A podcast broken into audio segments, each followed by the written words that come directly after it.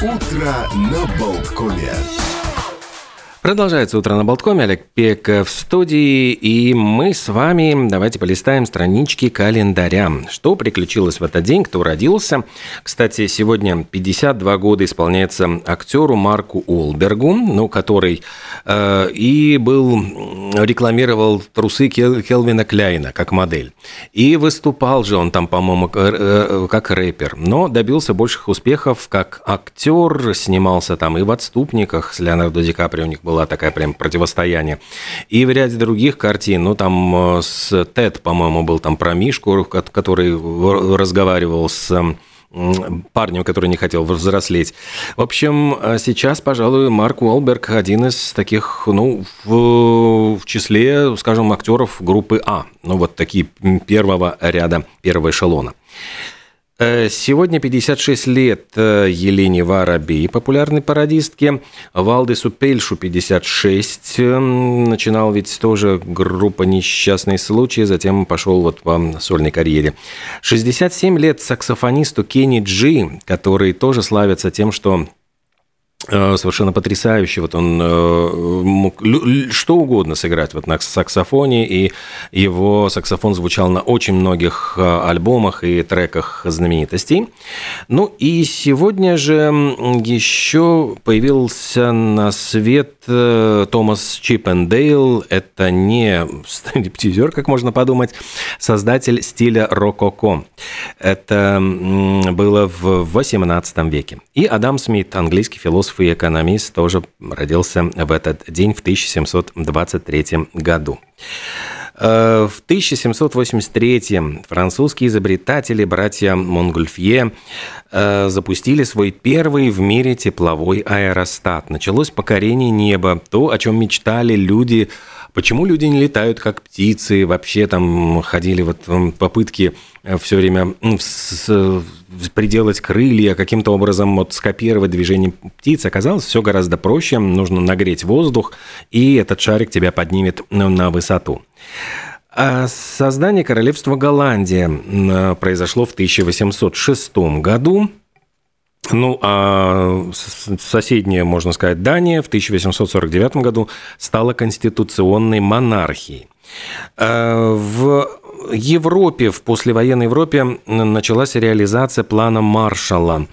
А, это в 1947 году, а в 40-м в прошлого века в США презентовали первые шины из синтетической резины – в, страшно подумать, 1977 год был выпущен первый персональный компьютер Apple II. И, собственно, началась вот эта эра э, персональных компьютеров, э, Стивен Возняк, ну и, конечно же, э, да, это вот ну, вся вот эта вот история Apple, она началась вот в этот день, в 1977 году. Вот Стив Джобс с Возняком, они начали Э, вдвоем, по-моему, чуть ли не в гараже вот эту историю с э, выпуском компьютеров. Ну и э, в музыке тоже были любопытные события. В частности, в этот день, в 1963 году. Дик Роу, один из руководителей вот студии, ну, компании записи Decca Records, и тот самый человек, который в свое время отказал группе Beatles, пришел посмотреть на выступление группы Rolling Stones в зале, в клубе Crow Daddy в Лондоне. И эта группа была подписана лейблом буквально в течение недели. Было, собственно говоря, получается, это вот сколько, 60 лет назад. Ну, а э, в 2016 Группа Rolling Stones попросила Дональда Трампа прекратить исполнять их песни во время его президентской кампании. Они сказали, что мы не давали вам разрешения на использование своей музыки, а надо заметить, что их хит «You can't always get what you want» – «Ты не всегда получаешь то, что хочешь» был особенно любим Трампом и частенько вот использовался буквально как лейтмотив его э, президентской кампании. Ну и давайте с вами вспомним эту песню Rolling Stones, хит 69 года.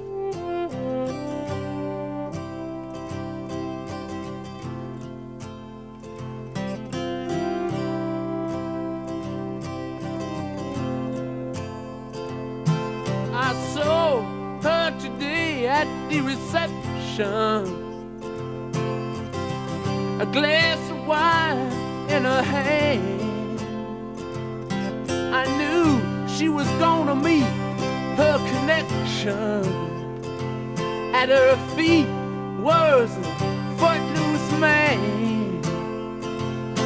You can't always get what you want. You can't what you want. You can't always get what you want. But if you try sometimes, well, you might find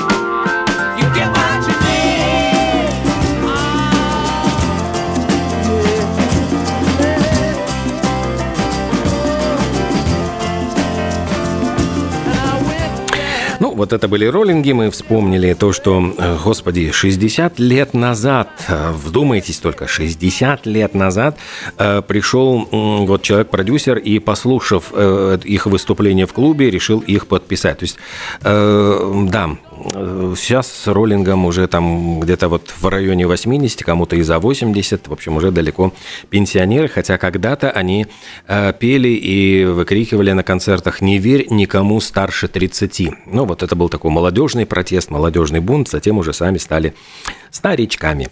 Э, Я упомянул о том, что 46 лет назад, в 1977 году, был выпущен первый персональный компьютер Apple II, и это было своего рода революцией, это перевернуло мир. И говорят, что вот сегодня как раз-таки, в понедельник, 5 июня, э, Apple планирует презентовать проект своей гарнитуры смешанной реальности. Э, Новый продукт, э, ну, я уже, по-моему, рассказывал, что Мета, вот Facebook, Марк Цукерберг попытался их опередить, и в конце прошлой недели, в серединке, по-моему, они провели презентацию тоже вот э, такой гарнитуры, э, очки VR, это вот виртуальной реальности. Однако Apple, в общем-то, всегда шел тоже, в- шел, как корпорация шла впереди, и напоминают о том, что э, Apple выпускали продукты, которые буквально производили революцию в отрасли. Это был iPod в 2001 году. А В 2007 появился iPhone, который вот вдруг изменил мир так, что компьютер стал у нас э, в телефоне, и мы все зависли в телефонах. iPad появился в 2010, ну и Apple Watch, э, вот эти часики, которые э, тоже практически связаны с смартфоном, э, появились в 2015 году. И вот эта гарнитура смешанной реальности, она может тоже стать каким-то революционной такой инновацией, которая будет э, ну, какой-то неотъемлемой частью нашей жизни, поживем увидим. Ожидается, что первая модель будет стоить около 3000 долларов. Я напомню, что у Цукерберга вот аналог более дешевый, может быть, не такой крутой, но будет стоить в 10 раз меньше, 300 долларов.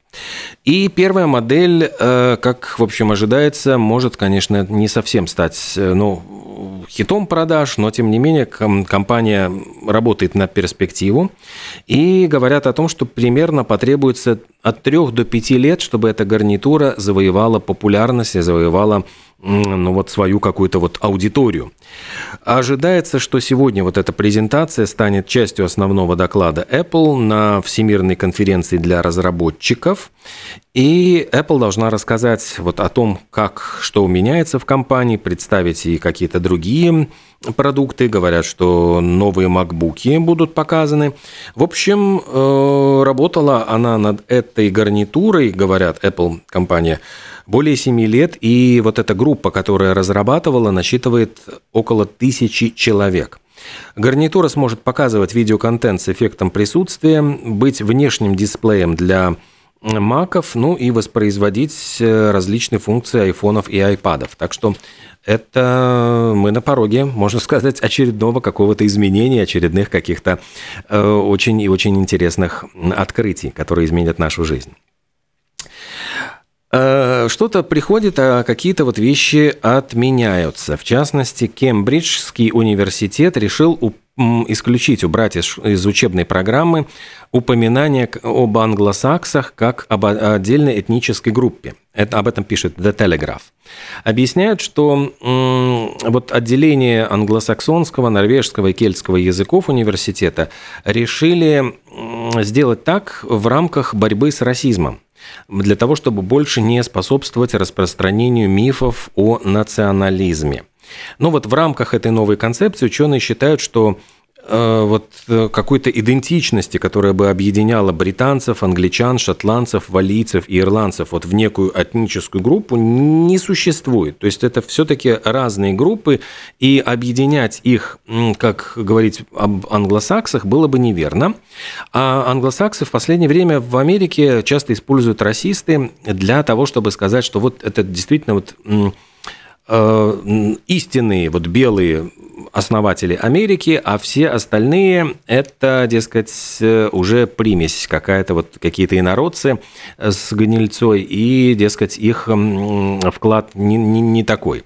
И вот, ну, чтобы бороться вот с этими... Ну, кстати, до сих пор там спорят, некоторые ученые говорят, что, ну, нет, все-таки англосаксы существуют, этот термин имеет право на жизнь, но в Кембридже решили, что будем Э, политкорректными, не будем пытаться распространять, подтакать расизму, и решили от этого отказаться.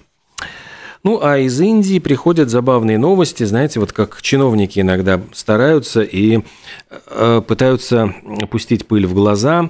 Э, вот знаменитые выражения «потемкинские деревни», когда что значит Потемкинский? Ведь это когда приезжали с инспекциями, вот князь Потемкин, он э, выстраивал какие-то вот фасады дорогие, красивые, то есть вот проезжаешь по улице, кажется, ох, какая вот деревня роскошная, как богато все живут, а на самом деле это были всего лишь фасады, за которыми скрывались э, какие-то жуткие трущобы, развалины, лачуги, но все это было вот сделано очень красиво, только с одной стороны, чтобы показать тому, кто проезжает вот с инспекцией, насколько это дескать, здорово. И вот в Индии, вот у них свое понятие о потемкинских деревнях, в частности, деревня Карджат Хаст Похари. Это штат у них Махарашта, но это не важно. Э, они э, жаловались на плохое состояние дороги. И вот э, жители теперь обвинили местного подрядчика в том, что он, в общем-то, свою работу не выполнил, и э, вместо того, чтобы положить асфальт, он просто застелил на какое-то время проезжую часть черным ковром. Для того, чтобы показать вот якобы, значит, вот этот эм, сделанную работу, там вот даже заснят полуминутный ролик, который сейчас распространяют в Индии, я понимаю, там как э, пользуется большой популярностью, э, о том, как э, показывают, вот сворачивают даже, сворачивают э, за край, взяв этот тканевый ковер на грязной земле. Э, кстати, вот местные жители говорят, что это просто вот э, должны были сделать, выровнять асфальтик, а вместо этого положили на грязную дорогу вот что-то подобие какого-то черной вот ткани, это даже, ну, понятно, что недорогой ковер, это просто ткань. Э, для того, чтобы сымитировать, вот показать, как будто бы эта э, асфальтовая дорога проложена. Ну и теперь требует э, привлечь к ответственности и подрядчика, и дорожников за то, что они практически вот разворовали все эти деньги. И, а, а те утверждают, да нет, это какая-то новая якобы технология, которую вы просто темные люди не понимаете. В общем, скандал, скандал, скандал. Ну, обращаю внимание, что и в других странах вот бывают такого рода казусы. Э, в американском пришли очень интересные данные. В американском прокате лидирует мультик «Человек-паук через...» э, э, как его называют, через паутину, по-моему, паутина вселенных. Этот мультик, который является таким ответвлением Человека-паука анимационным, сумел просто взорвать американский прокат. Там 120 миллионов долларов он собрал за эти выходные. И замечу, что в, если брать его так вот в, в мировом прокате, то на старте он собрал 208,5 миллионов долларов. Это Восьмой лучший показатель в истории анимации и второй показатель вот анимированного кино в этом году после супербратьев Марио. Так что очень даже неплохой результат. Мультик является продолжением оскароносного хита 2018 года про подростка Майлза Моралеса, который обнаружил, что кроме него есть во вселенной множество других героев-пауков. На втором месте «Русалочка». Надо заметить, что Сборы э, как-то на второй неделе упали на 58%, но тем не менее «Русалочка» в плен... ну, идет неплохо. На третьем месте ужасничек «Бугимен», по-моему, по рассказу Стивена Кинга. Так что э, «Форсаж», десятая часть э, в мировом прокате перевысил отметку 600 миллионов, хотя в Америке он ну, гораздо меньше, по-моему, там 100, 150 собрал, где-то так вот в районе этого. Больше всего ему удается за рубежом собрать. Ну, а мультик, вот о котором я уже говорил, «Супербратья Марио», заработали 1 э, миллиард 300 миллионов долларов. Думайтесь, 1 миллиард 300 миллионов. Это же, по-моему, бюджет просто Латвии. Вот один мультик заработал в мировом прокате. Ну и еще одна такая печальная новость пришла и связанная, может быть, с миром кино. Э, в возрасте 72 лет скончался французский миллионер Филипп Поццо ди Борго. Э, чем он знаменит? Тем, что стал прототипом главного героя комедии «Один плюс один». Скончался он в Маракеше. Э, предприниматель этот родился в 1951 году в богатой аристократической семье. Однако в 1993-м, вот он когда летал на аэроплане, он получил серьезные травмы, после которых остался парализованным. И победить депрессию ему удалось благодаря своему помощнику Абделю Селлу, который выходец из Алжира. И вот вся эта история их дружбы была описана в книге «Второе дыхание». А книга эта вдохновила, в свою очередь, э, на создание фильма «Один плюс один». Там сыграли Франсуа Клюзе и Амар Си. Вот Амар Си стал безумно популярен, темнокожий актер французский после этой картины. А в Америке сняли ремейк, конечно же, как всегда, «Один плюс один» с Брайаном Крэнстоном и Кевином Хартом, но, честно говоря, смотреть ремейк просто невозможно. Это, ну, слезы просто текут из глаз. Лучше не делать этого. Французский фильм, вот это да. Французский э, пользовался огромным спросом и огромной популярностью. Так что, если вы не смотрели, обязательно обратите внимание на эту картину. Очень душевная, очень хорошая, но именно французская. Один плюс один. Ну и, наверное, последнее, о чем успею вам рассказать.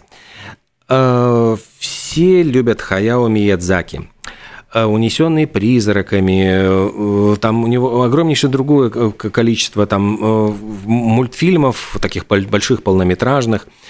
Его новый проект «Как поживаете» должен появиться в японском прокате в середине июля, 14 июля. Об этом уже объявили на анимационной службе, э, студии Гилби, но, как ни странно, этот мультфильм э, останется такой загадкой до премьеры. Обычно же, как бывает, э, картину начинают рекламироваться, там появляются какие-то фотографии из фильма, кадры, появляются рекламные ролики, какие-то сюжеты уже нам показывают. Вот в этом случае не будет ничего. То есть вот это будет такой черный ящик, никто ничего не будет знать о картине. Хотите, смотрите. Вот пока известно только, что сюжет будет связан с взрослением подростка, которого назвали в честь Николая Коперника Коппер. И что это за мультфильм, никто не знает. Вот как поживаете, но я надеюсь, очень надеюсь, что эту картину можно будет посмотреть у нас тоже в прокате, потому что у нас достаточно большое количество любителей, поклонников аниме жанра. А Хаяо Миядзаки считается, ну, самым, самым крутым вообще, э, самым крутым режиссером в этом жанре всех времен и народов. Ему уже 82 года, и, скорее всего, это последний будет фильм, который он смог, ну, создаст, потому что он уже неоднократно говорил, что собирается уйти на покой, на пенсию, и больше уже вот нет сил у него так работать над картинами. Но эта картина вот сейчас должна стать э, просто бомбой. Я надеюсь, что будет, во всяком случае, она у нас показана, и можно будет ее посмотреть на большом экране. Я с огромным нетерпением и удовольствием бы это сделал. Так что э, об этом мы, наверное, поговорим еще в программе «Синема» в среду. Ну, а пока, пока сделаем небольшую паузу. В следующем часе встретимся с гостями.